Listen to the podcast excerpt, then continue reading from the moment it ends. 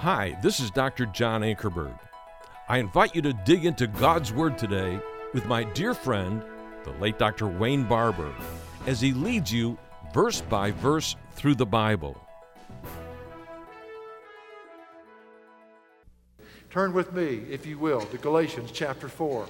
To Galatians chapter 4. We're seeing what happens the moment a person receives Jesus into their hearts. You think about it, you don't really feel this. You really don't feel it. You're not aware of that. You just know your desperation and you cry out to God. And there is a change immediately in your heart. But sometimes it takes a while for us to fathom what actually took place the moment we received the Lord Jesus as our personal Savior. How awesome it is to know that we learned in chapter 3 at the very moment of receiving Him, we become sons of God. Look at verse 26. For you are all sons of God through faith in Christ Jesus. At that very moment, at that very moment, when we become sons of God, when we receive Him into our hearts, we are baptized into Christ. We are totally immersed into His power, His passion, His presence, everything about Him. He is in us, we are in Him. We are immediately clothed with the garment of His righteousness. That's an amazing thing. If you didn't know it from Scripture, you wouldn't perhaps understand that.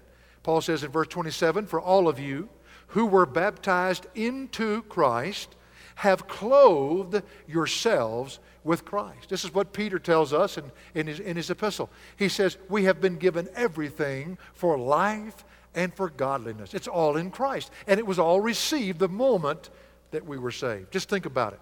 Believers are instantly one with a huge family that is worldwide. It doesn't matter what race you are, what color skin you have, it doesn't matter what language you speak. Paul says in verse 28 there's neither Jew nor Greek. And the word Greek there refers to all the nations on earth aside from Israel. It doesn't matter you're from Israel, from any nation on this earth. You are one together. You receive the same thing. All of us have become sons. It doesn't matter if you're rich or if you're poor. It says there's neither slave nor free man. What a message to preach to those who don't have anything physically but can have everything spiritually. That's what happens the moment a person receives Jesus Christ. Not only that, it doesn't matter if you're male or if you're female. It doesn't matter. A male and a female, they receive the same thing. That's his point, that we become one. It says neither, there is neither male nor female. And then he says, For you are all whether you're rich, poor, no matter what race you are, no matter whether you're male or female, you are all one in Christ Jesus. Paul says in verse 29 And if you belong to Christ, then you are Abraham's offspring, heirs according to promise. Now, I love that phrase. If you belong to Christ. The moment you receive Jesus into your heart, you become His. Does that bless you like it blesses me? We used to sing that little chorus, I am His and He is mine. It's wonderful to know that He is mine, but to realize that I'm His. That's the beauty. We belong to Him.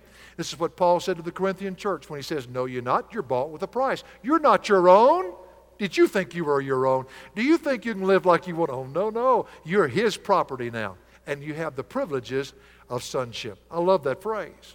I'm reading a book right now called The Majuba House written by a friend of ours, Joyce Brogden. She's in her 70s, and she sent it to me to preview it. And sometimes, uh, if, the, if the book doesn't have a lot of pictures, I don't like to read it. But this is a good book. It was, a, it was an autobiography, really, of her life growing up in pre war, World War II, England, West Haven, England.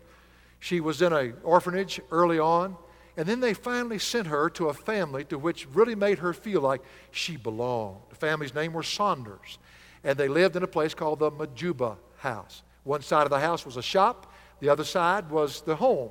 And it was a beautiful story. Story of a father who took her in as if he's her, she was her, his own daughter, and how he loved her and sit by the fire and tell her stories and just make her feel that sense of belonging. Every day she came home from school, he had been crippled, and she could see him in the window looking for her to come home. And the mama who would sew her clothes and fix her meals and always made her feel that sense of belonging. That's where Paul's headed here. We belong to him. We're sons of God. We're one with the family of God. We're dressed in his robe of righteousness. He says, if you belong to him, literally, it's if you are Christ's in a possessive sense. If you belong to him. He says, and if you belong to Christ, then you are Abraham's descendants, heirs according to promise. Now, in chapter 3, he talked about inheritance. But in chapter 4, he's going to talk about being an heir. Heirs according to promise. To be an heir, you have to be a member of the family. Now, we've already established that because the moment you receive Jesus, you are sons of God. You're His. You belong to Him. You're in the family. You were not naturally born into that family, you were supernaturally born into that family. But to be an heir, you have to be a member of the family. My mama, when she died, my daddy died when I was 23 in 1966, and my mother died in 1981. When she died, she didn't have very much. We had everything as far as a family would be concerned in the sense of love and those type of things. But she didn't have very much to will to her two children. I have a sister who's three years younger than I am. But what we did get, we basically used to pay the funeral cost, and that's kind of the way it was. But there were many things that she had that she gave to us, and I still have them.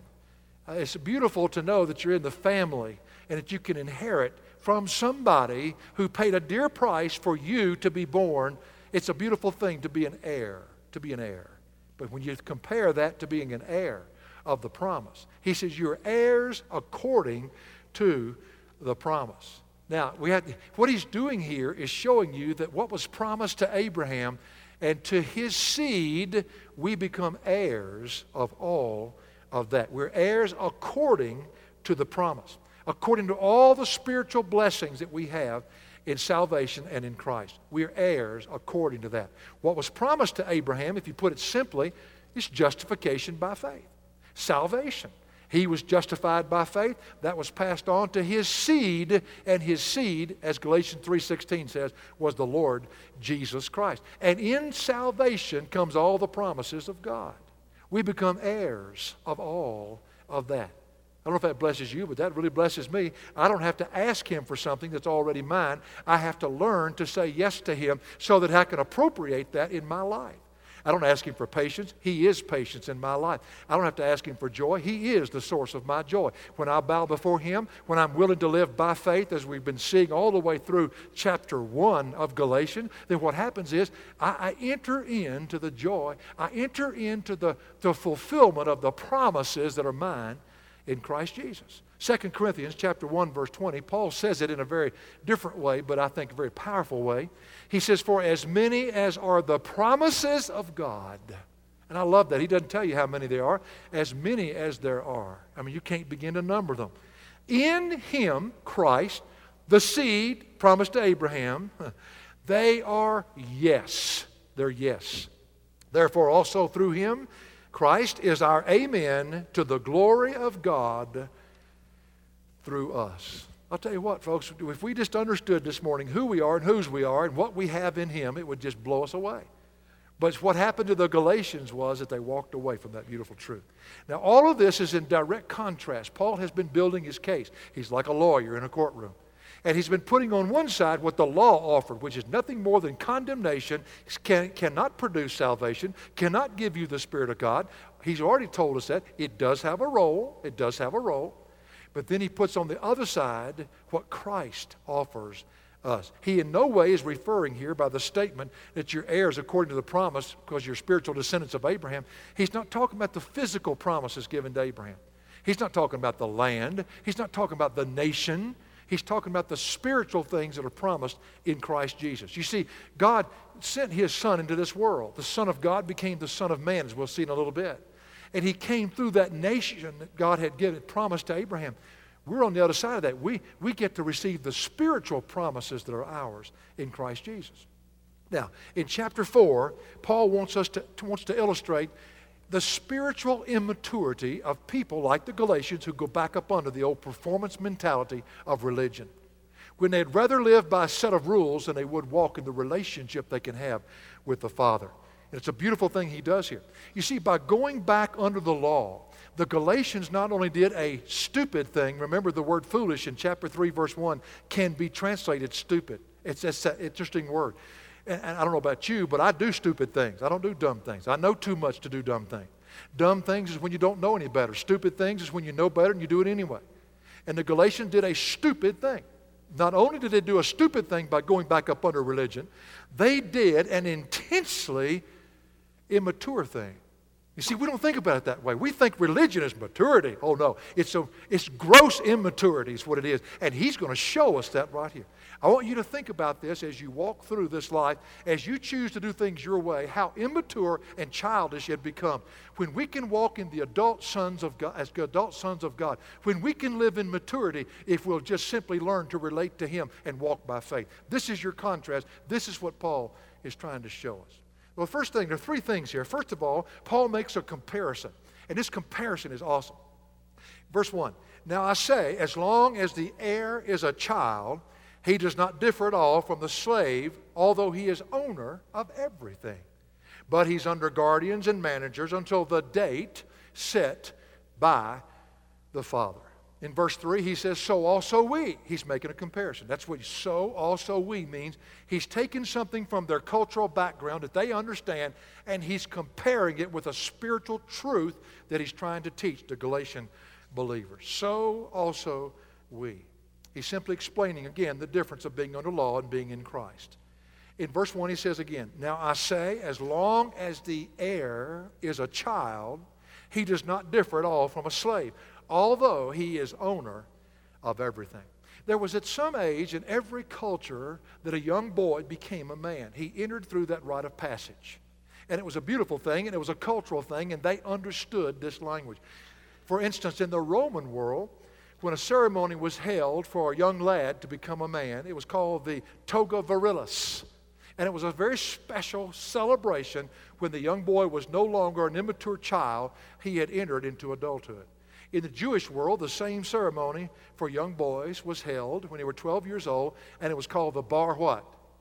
Bar mitzvah. You already know that because it still goes on even today. The day finally came, known as that bar mitzvah. It was a day that the young boy would now celebrate his adulthood, his manhood.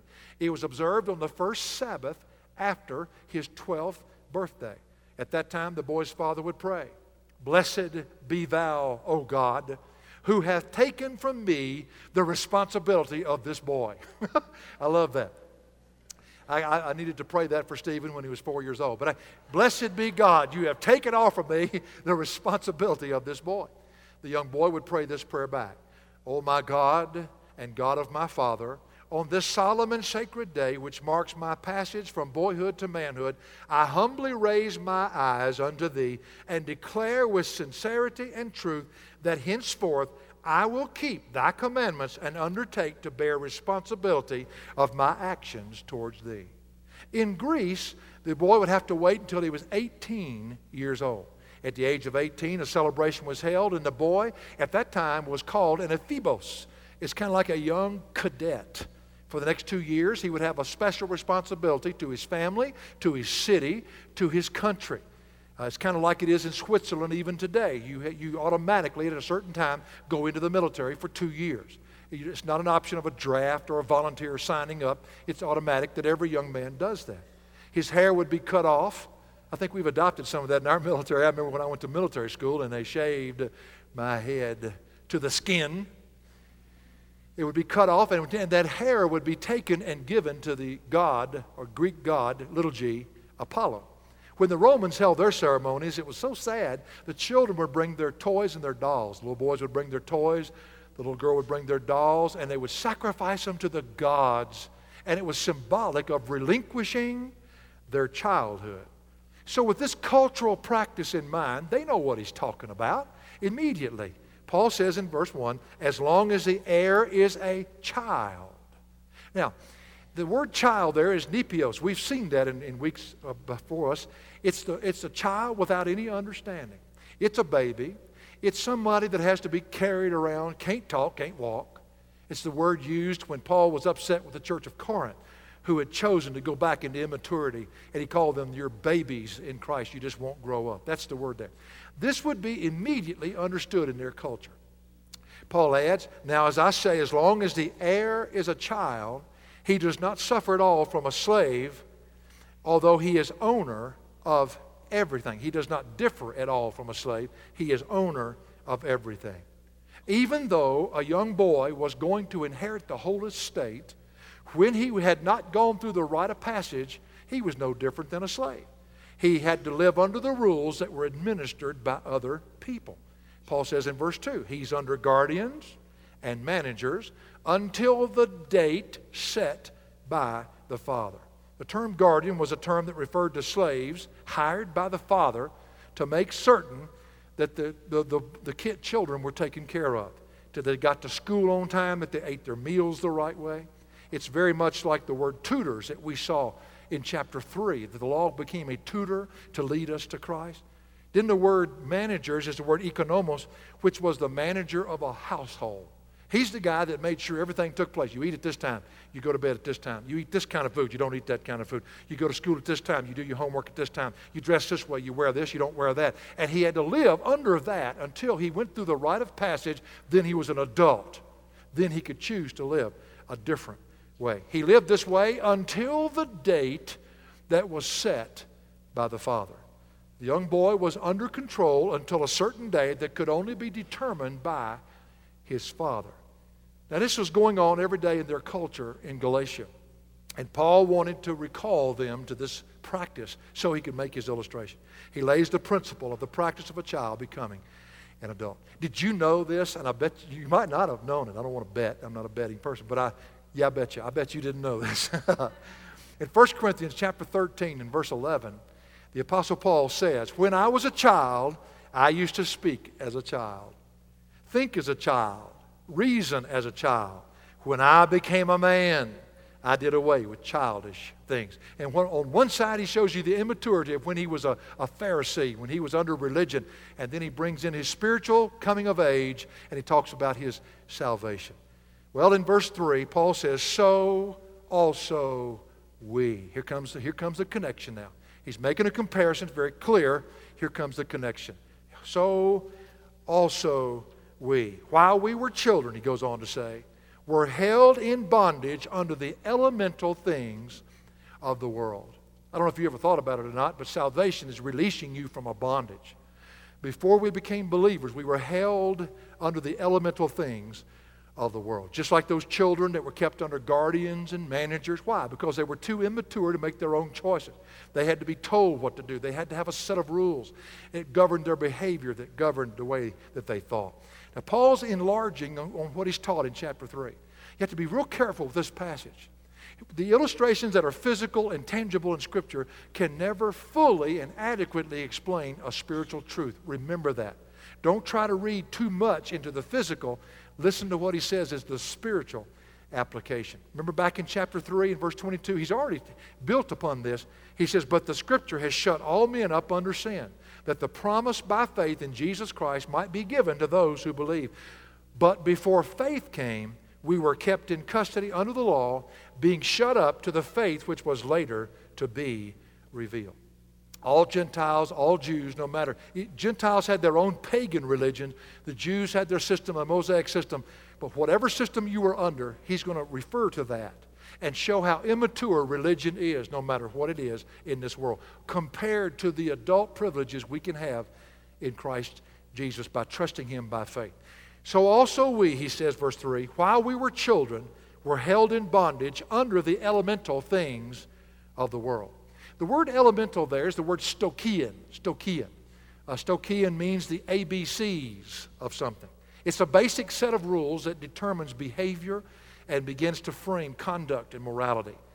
Now, what's he referring to? Many people wonder what these ABCs are. There are a lot of opinions, but I think if you'll just let Scripture speak for itself, it tells you what it is. ABCs he speaks of here is religion of any form, any form, any shape.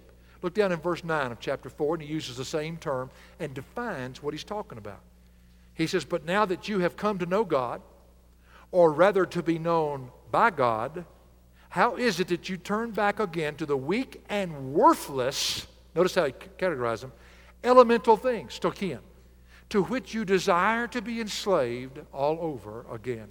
You observe days and months and seasons and years. And he goes on to explain. It's clear as a bell what he's talking about. Why would you go back up under this old immature system called religion when you can walk in the adult privileges of being a mature son of God? Why is it that you would want to do that? You see, on one side there's a relationship, on the other side there's a religion. In the Gentile world, religion and philosophy were carefully brought together. And whatever system that was, it had its own set of rules.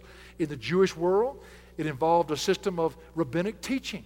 Whatever it is, he says, religion of any kind, it be it Islam, be it Buddhism, be whatever it is, you put it over here. It's for the immature that need a set of rules, and it does not save you in any way, shape, or form. It's got some good points to it. For instance, religion has helped frame government laws. These people who say the Ten Commandments don't belong in the courthouse because of some stupid reason they come up with a separation between church and state, they don't understand that to begin with if you would just look, our laws are framed by the very laws of God. That's where they come from. That's what religion is good for. If you want to find some good for religion, it, it's good for conduct in every culture. It'll shape culture. You can go to the darkest part of Africa and they're worshiping something. It might be a stick, might be a stone, might be a snake, but they're worshiping it, and that worship determines their behavior and their conduct, and it determines their laws. It's all tied together. It is inherent within us, however, and this is the problem, that if we obey all those laws of religion, that somehow that will justify us and that we can be right with God. That is the downfall. It can't work that way. That's what he's trying to point out. I wonder how many of you here in this auditorium were members of a church, thought you were saved, until at some point in your walk, in your journey, you finally met Christ, and now you look at the difference in your life. I'll raise my hand first. Is there anybody else in here that's had that experience? Every service has been exactly the same way. You see, we know exactly what he's talking about. Religion's for anybody. It's for the, eh, the, the weak minded can go there because it's for the immature. You come of age at salvation, and that's when you put away childish things. That's when you learn not to walk by your flesh and by your feelings. You learn to walk by faith in the living Lord God and faith in His Word. You trust Him and Him alone. But the Galatians had walked back under that old immaturity. I'll never forget the time it happened in my life. I thought I was saved. I was in the ministry. That's kind of good to have saved ministers, but I was in youth work 17 years. Thought I was saved. It's, you know, back then you didn't have to be saved to be a youth guy, just know how to play games. And finally, God brought me the end of myself. And I remember bowing before Him, and He showed me the ugliness of my flesh. And I cried for two hours till my nose bled when I finally saw the difference of being convinced I had sinned and convicted I'm a sinner. That's what He's talking about. People that are in religion are a dime a dozen. They're everywhere. And, and I guarantee you, it's something that is for the immature. That's what Paul is saying. But people that have been born from above have entered through the rite of passage. They've walked into adulthood. Now they've been taught to walk by faith. Stand on what God says. And don't let the feelings get in your way. You just walk saying yes to Him. Well, salvation is becoming of age spiritually. There comes a time in the, in the, in the comparison here a date that is set by the Father. Boy, I love that. People talk about seekers in our day and time, and I want to tell you something. No, nowhere in Scripture do you find that. Isaiah said, There are none who seeks after God. It is never the creation seeking after the Creator, it's the Creator seeking after the creation. And He sets the date and the time. He knows that moment and that hour. He already knows that when we're going to enter into spiritual adulthood, when we are finally born from above. He knows that. We don't know that. Sometimes it's at six years old, sometimes it's at 60 years old. Who knows? God knows that hour. I remember my brother in law who didn't get saved for years and would laugh at me when I'd say the blessing. But he was, he was a very good man, a very moral man.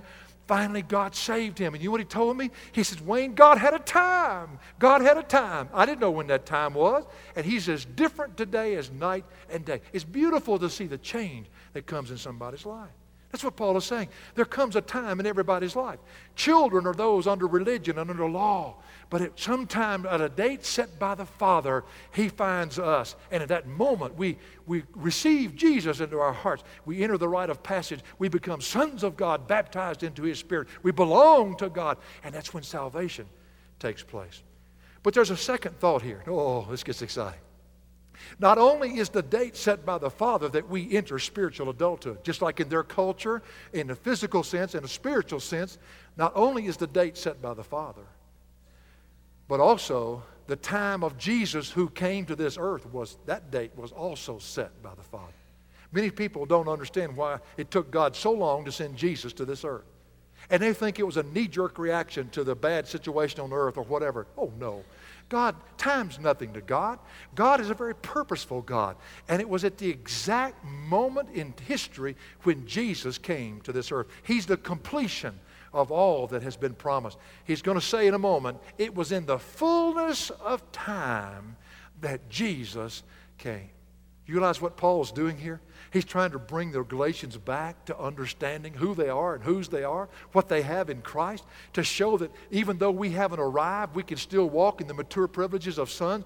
Why would you want to go back and do something so stupid, he tells them, and get back up under a religious system that only pleases the flesh? That's the comparison he's drawing. Well, the final point this morning, we've seen the comparison and the connection, the spiritual connection but I want to show you the completion. When does it all consummate? When did it all finally come together? Well, he says in verse 4 through 7. But when the fullness of the time came, God sent forth his Son, born of a woman, born under the law, in order that he might redeem those who were under the law, and that we might receive the adoption as sons. And because you are sons, God has sent forth the Spirit of his Son into our hearts, crying, Abba, Father. Therefore, you are no longer a slave, but a son. And if a son, then an heir through God. Oh, let's just walk through this very carefully. The sonship that we have in the Lord Jesus Christ, which came at the moment of salvation, was only made possible by Jesus coming to this earth. That's, that's what he's trying to bring out. Not until then, but it was at a fulfilled time. It was at a date that was set by the Father. Even the, the most righteous of the, of the Old Testament prophets, the, the ones that trusted and looked forward to the coming of Christ. In Hebrews 11 39, it says, And all of these, having gained approval through their faith, did not receive what was promised because God had provided something better for us. I want to show you something here. When we choose to do things our own way, when we choose to live out of our feelings, when we choose to live out of our own agenda, we have slapped the prophets right in the face. They didn't get to live in the day that we're living in. We're living in the fulfillment of the new covenant. We're living in a time when we've been made sons of God and we can walk by faith and that Christ lives within us. And he's trying to make a comparison here and saying, You're going to go back up under that old religious garbage? Is that what you're going to do? But when the fullness of the time came, God sent forth his son, born of a woman, born under the law. The word fullness of time is the word pleroma. Pleroma is the word that means when something has finally been made complete. God had the exact hour, He had the exact date. I think about the period of time from Malachi to Matthew 400 years of silence. God withdrew his presence from the temple. He was so upset with the behavior of Israel. And he just withdrew his presence. And for 400 years, it's called the period of darkness. And during those 400 years, he did not break the silence whatsoever. But it says in Hebrews, and finally, he broke the silence. He spoke in his Son, the Lord Jesus Christ. He broke the darkness, he broke the silence, and Jesus was born of a virgin. It was at a specific point in time in the fullness of time, at the exact moment in time. It's kind of like an alarm clock that goes off. I don't know about you, but every night I set my alarm clock. I don't like doing that because I don't like the way it disturbs me in the morning. And I usually set it for 6:30 or 7 o'clock. And I go to sleep and I'm not even aware that that alarm clock is in the world. I'm somewhere in my dream shooting an elk. And I, I don't even think about that alarm clock. But I tell you what, when it gets around 7 o'clock and that thing goes off, man, the first thing I want to do is rip it out of the wall and throw it as far as I can. Why are you making that much noise? Because you said it, Wayne. God said it, and at a certain time, it went off. God knew exactly the right moment. He knew when that was going to happen. But when the fullness of time came, Jesus, or God rather, sent forth his son.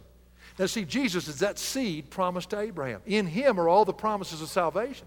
And he finally came to this earth, the fullness of time. Since the Babylonian captivity, the Jews had turned back to God. They never went back to that idolatry. The pain of disobedience had been too great for the perfect time for him to come. Ezra, when Ezra read the law at Water Gate, and the people repented, I mean, it was a tremendous revival that came about. They didn't have to, they didn't have to worry about going back to idolatry again, buddy. They're not going to do that. The Greek culture had been established by Alexander the Great when Jesus came. Greek was the main language of, well, actually, the second language of everybody that lived on the face of this earth. Greek is the most exact language that has ever been given in any language. It was the perfect time for Jesus to come. Nobody could misunderstand the things that God wanted to tell them. The Roman Empire had established a peace that allowed people to travel freely on the roads so that they could take the message of the gospel here and there and nobody would hinder them. It was at the perfect time that Jesus came. The time was right. When the fullness of time came, when everything was completed that God needed to complete, then God sent forth his son, born of a woman. Now, that term born of a woman is not to point to the fact that he's born of a virgin. Yes, he was, but that's not his point here. What he's trying to say is he was fully man and he was fully God. He had to be fully God for the sacrifice to atone for man's sin. Had he not been fully God, then it would have just been a good man that died on the cross. But he also had to be fully man in order to represent all of us, Jew and Gentile. That's what he came for, to die for our sin. To become our elder brother, he had to be born of a woman. So he was born of the Virgin Mary in Bethlehem. But when the fullness of the time came, God sent forth his son, born of a woman. Now watch, born under the law. The law that held everybody prisoner. He was born under that law, like every other man. And like every other Jew, he was under obligation to obey and be judged by the conformity, his own conformity to the, to the law that God had given. But unlike every other Jew, he completely satisfied the requirements of the law. He fulfilled every single one of them. He dotted every I, he crossed every T. Because he lived in perfect obedience as the God man, he was able to redeem all of us from being shut up under sin, from being in bondage to sin up under the law. Says in verse 5 in order that he might redeem those who were under the law, that we might receive the adoption as sons. And the word for redeem, oh, it's such a beautiful word. It's eka, I'll try to say it. Ekagorazo. You try. Ekagorazo. It means to pay a ransom to secure somebody's freedom. In other words, you can see a person on a slave block and he's chained and he's got a big old chain and ball on his, on his foot and he can't go anywhere. And a man comes along and says, Whoa, whoa, whoa, I want to pay that man's debt. And he goes over and unleashes the chains and, and sets the man free. That's what he came to do for you and I. His death on the cross atoned for us and set us free. You ever thought about that? There's a hymn that uh, they sing in many churches that I learned. It took me a long time to learn it. I hadn't heard it. I grew up and I didn't hear this song. I went to a seminary in Asbury, Kentucky, and they were singing this song one day. The professor was as he walked into the classroom, and I like to froze to death when I heard it. It was the most beautiful thing. I mean, I had goosebumps that you couldn't even see my nose on my face. I, it was beautiful. I'd never heard a song any better than this. And it's, And Can It Be? And listen to this. And can it be that I should gain an interest in the Savior's blood? Died he for me who caused his pain? For me who him to death pursued? Amazing love, how can it be that thou, my God, shouldst die for me? And listen to this verse. Long my imprisoned spirit lay fast bound in sin and nature's night. Thine eye diffused a quickening ray. I awoke. The dungeon flamed with light. My chains fell off.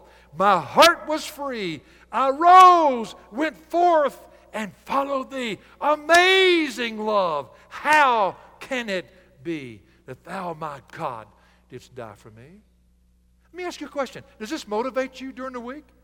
Do you stop sometime and tears flood your eyes when you realize that Jesus came at the perfect time, that Jesus came to die on the cross to take your sin upon himself, and then he wants to come to live in you? He sets you free from the bondage that all of us have to the law. It's condemnation, it's control. You know what I think is going on in our generation? We've lost the wonder of our salvation. We've lost the awe. I tell you more than that, we've lost the joy of our salvation. That's what's wrong with us. I tell you, I've done it myself. Just recently, man, I, have had to ask God to bring back the joy of my salvation.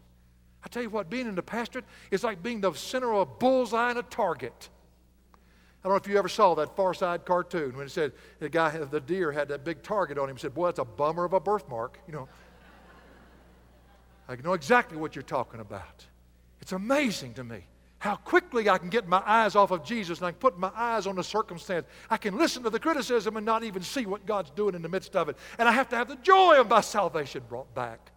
What's wrong with us? This is truth. This is truth that ought to literally, literally motivate us until the day Jesus comes back. But we sit and we snore and we look at our watch and we say, ho hum. It's exactly what's wrong with us.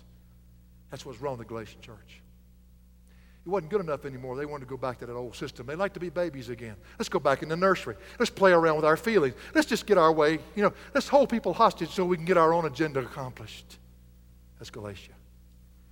And Paul's trying to put up next to it the beauty, the beauty of being a son of the living God, living in the mature privileges of God simply by walking by faith and trusting. Word for redeem, as we said, means to purchase somebody off the slave block. The word for adoption is the word we've already seen, euthesia, sonship. But it also meant to be brought into a family to which you're not naturally born, to be adopted into a family. Christ came for at least two reasons that Paul very clearly states. One, to release us from the law, from the bondage, not just the Ten Commandments, but the whole Mosaic system and all religions, no matter what they are. But secondly, to secure for believers the rights of sonship, which was promised to Abraham and to his seed. He came to accomplish that. And it's in Christ that we receive it. We receive it by faith. Verse 5 again, in order that he might redeem those who are under the law, that we might receive the adoption as sons. When Christ puts faith in, when, when, when a person puts their faith into Christ, Jesus to be their Lord, he is purchased off the slave block of sin, and he's immediately made a son of God. He's adopted into the family of God. And verse 6 is going to show us how precious this is. Religion does not offer this, only Christ offers it. And because you are sons, he said, God has sent forth the Spirit of His Son into our hearts. And look at this crying, Abba, Father. Now, first of all, he clarifies who the Holy Spirit is. He's the Spirit of His Son. It's interesting to me how many people think you receive the Lord Jesus as salvation, later on you have to get the Holy Spirit. No way. No way. They're not three gods, it's one God and three persons. You receive Jesus, He and His Spirit comes to live in you. The Holy Spirit is the Spirit of God. He's the Spirit of Christ.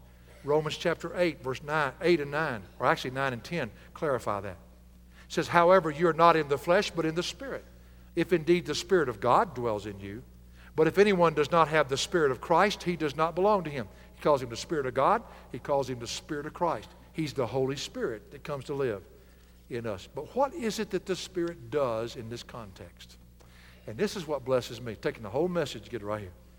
And because you are sons, God has sent forth the Spirit of His Son into our hearts, crying, Abba, Father. One of the ministries of the Holy Spirit of God is to enable the believer to cry out to the Father and to understand the tenderness and sensitivity the Father has to His children. It's a beautiful picture here. The Spirit enables us to cry out to the Father. Abba is the Aramaic word for daddy or papa. It's that tender little word that a child knows. A child doesn't have any trouble with this at all. Adults, yes, we do. We don't think of it in that light. I love it. Matter of fact, when my son, who's now 30, calls me daddy, he does that every now and then. Sometimes it's dad, and that's kind of hard. But boy, when he's tender and when he's hurting, he calls our house. he says, Daddy, can I talk to you? Whew, that grabs my heart. I don't know about you, but that grabs my heart. That's what, it, you know what Paul is saying here? Paul is saying the law, when you fail, will condemn you. You want law? Go ahead, help yourself. But if you want the relationship and walk in the maturity of a sonship of God, of trusting Him, when you fail God, He doesn't condemn you, He forgives you. Why? Because He went to the cross to pay your sin debt. So when you cry out, Abba, Father, in the midst of your failure, And that's the most beautiful truth here. And I think he's trying to begin to plant seeds for the Galatians. They have failed. They have gone back to the law. But if they'll run back to the Father and cry out, Abba, Father, he hears their cry. Dinah's younger sister, Mary, has adopted four children, she and Scott. And they're the most precious children. Uh, we love them as if they were their own. I'm, I'm not so sure we don't love them more. One of them is a little Caucasian boy named Nathan. He's tall, slender. And three of them are biracial. That's not real popular in the South. Three of them are biracial. Justin is the oldest boy. Man, he's a big boy. He's going to be something else. His feet are as big as mine are, just almost already. And he's about 13 years old. He's got big old hands. Nathan's tall, precious children. When I did my camp in Tennessee a few weeks ago, we decided this year, Diane and I did, we need to get those boys to camp. They've never been to one. I've been doing this camp for 20 some years. So we made sure they got to this camp. It was so precious. Man, they got excited about everything. Uh, they got excited over a Diet Coke. I mean, it was just wonderful to be at camp. And they listened to the word. Matter of fact, Nathan was so sweet. He said, he said, Uncle Wayne, he said, I took so many notes on you, I had to calm myself down. I, I still hadn't figured that one out. But anyway, it was just certainly precious. But when mom and daddy, Mary and Scott, drove up to pick them up, those boys' eyes lit up like saucers, man. They were so excited to see their mother and father, and they went running to the car, and the most precious thing, they're in a family they were not naturally born into. They were adopted into this family. But when they went running to mom and daddy, that's exactly what they said Mama, Daddy. And they hugged their necks in that tender, intimate relationship that they had. That's what Paul's saying. You want religion? Is that what you want? You want to throw away the fact that you have an intimacy with the Father? You want to throw away the privileges you have as adult sons living in Jesus Christ? You want to stop walking by faith? Would you rather lose the joy of your salvation and go do it yourself? Do you want to go back to the most immature thing you can possibly come up with, which is called religion? Or do you want the maturity of walking in a relationship? That's your difference. That's your difference. That's why some people that are believers don't have a clue what we're talking about. They're religious and have never been willing to enter the relationship by faith. Colossians 2 6. As you therefore have received him by faith, so walk ye in him. Same way you walk in him after you receive him. No difference. This is his point. Then in verse 7, he finishes it up. Therefore, you are no longer a slave. He doesn't say you're no longer a child. Some people try to use this and say, well, some Christians are children, some Christians are sons. No, that's not what he's saying. He said, You're no longer a slave, bound to the law, condemned by it. He said, But you're a son. And he's reminding them of who they are. And then he says, And if a son, then an heir through God. Do you know how helpful this is in our Christian walk? My daughter has the ability to remind me who I am as much as anybody that lives on the face of this earth. Between my daughter and Diane and the Holy Spirit, I'm going to get there. I have to, had to tell him from time to time, there's no vacancy in the Trinity. I'm sorry, he's not going to. But it's awesome how, they, how God uses my daughter and my wife, particularly. Stephanie, one time in a, in a time when I was just frustrated. You don't get that way, I know. Steam coming out my ears. Man, I'm ready to whip somebody. And Stephanie, where'd she come from? Walked up to me and put her little sweet arm around me. She says, Now, Daddy, remember who lives in you. Get away from me, devil. Just go away. Just go away, will you? That's what Paul's doing in Galatians. He's trying to gently remind them of who they are. Stop living as children, he said. Stop living as children and walk in the adult privileges of sonship. But if you get under religion, that's your flesh. That's all it is. And that's what he's warning them against. And the division they brought in the churches in Galatia was incredible. And you'll see it as it comes up in chapter 5 and in chapter 6. He's painting his, he's laying his foundation out here. For additional resources or to view our TV program, log on to jashow.org. That's jashow.org.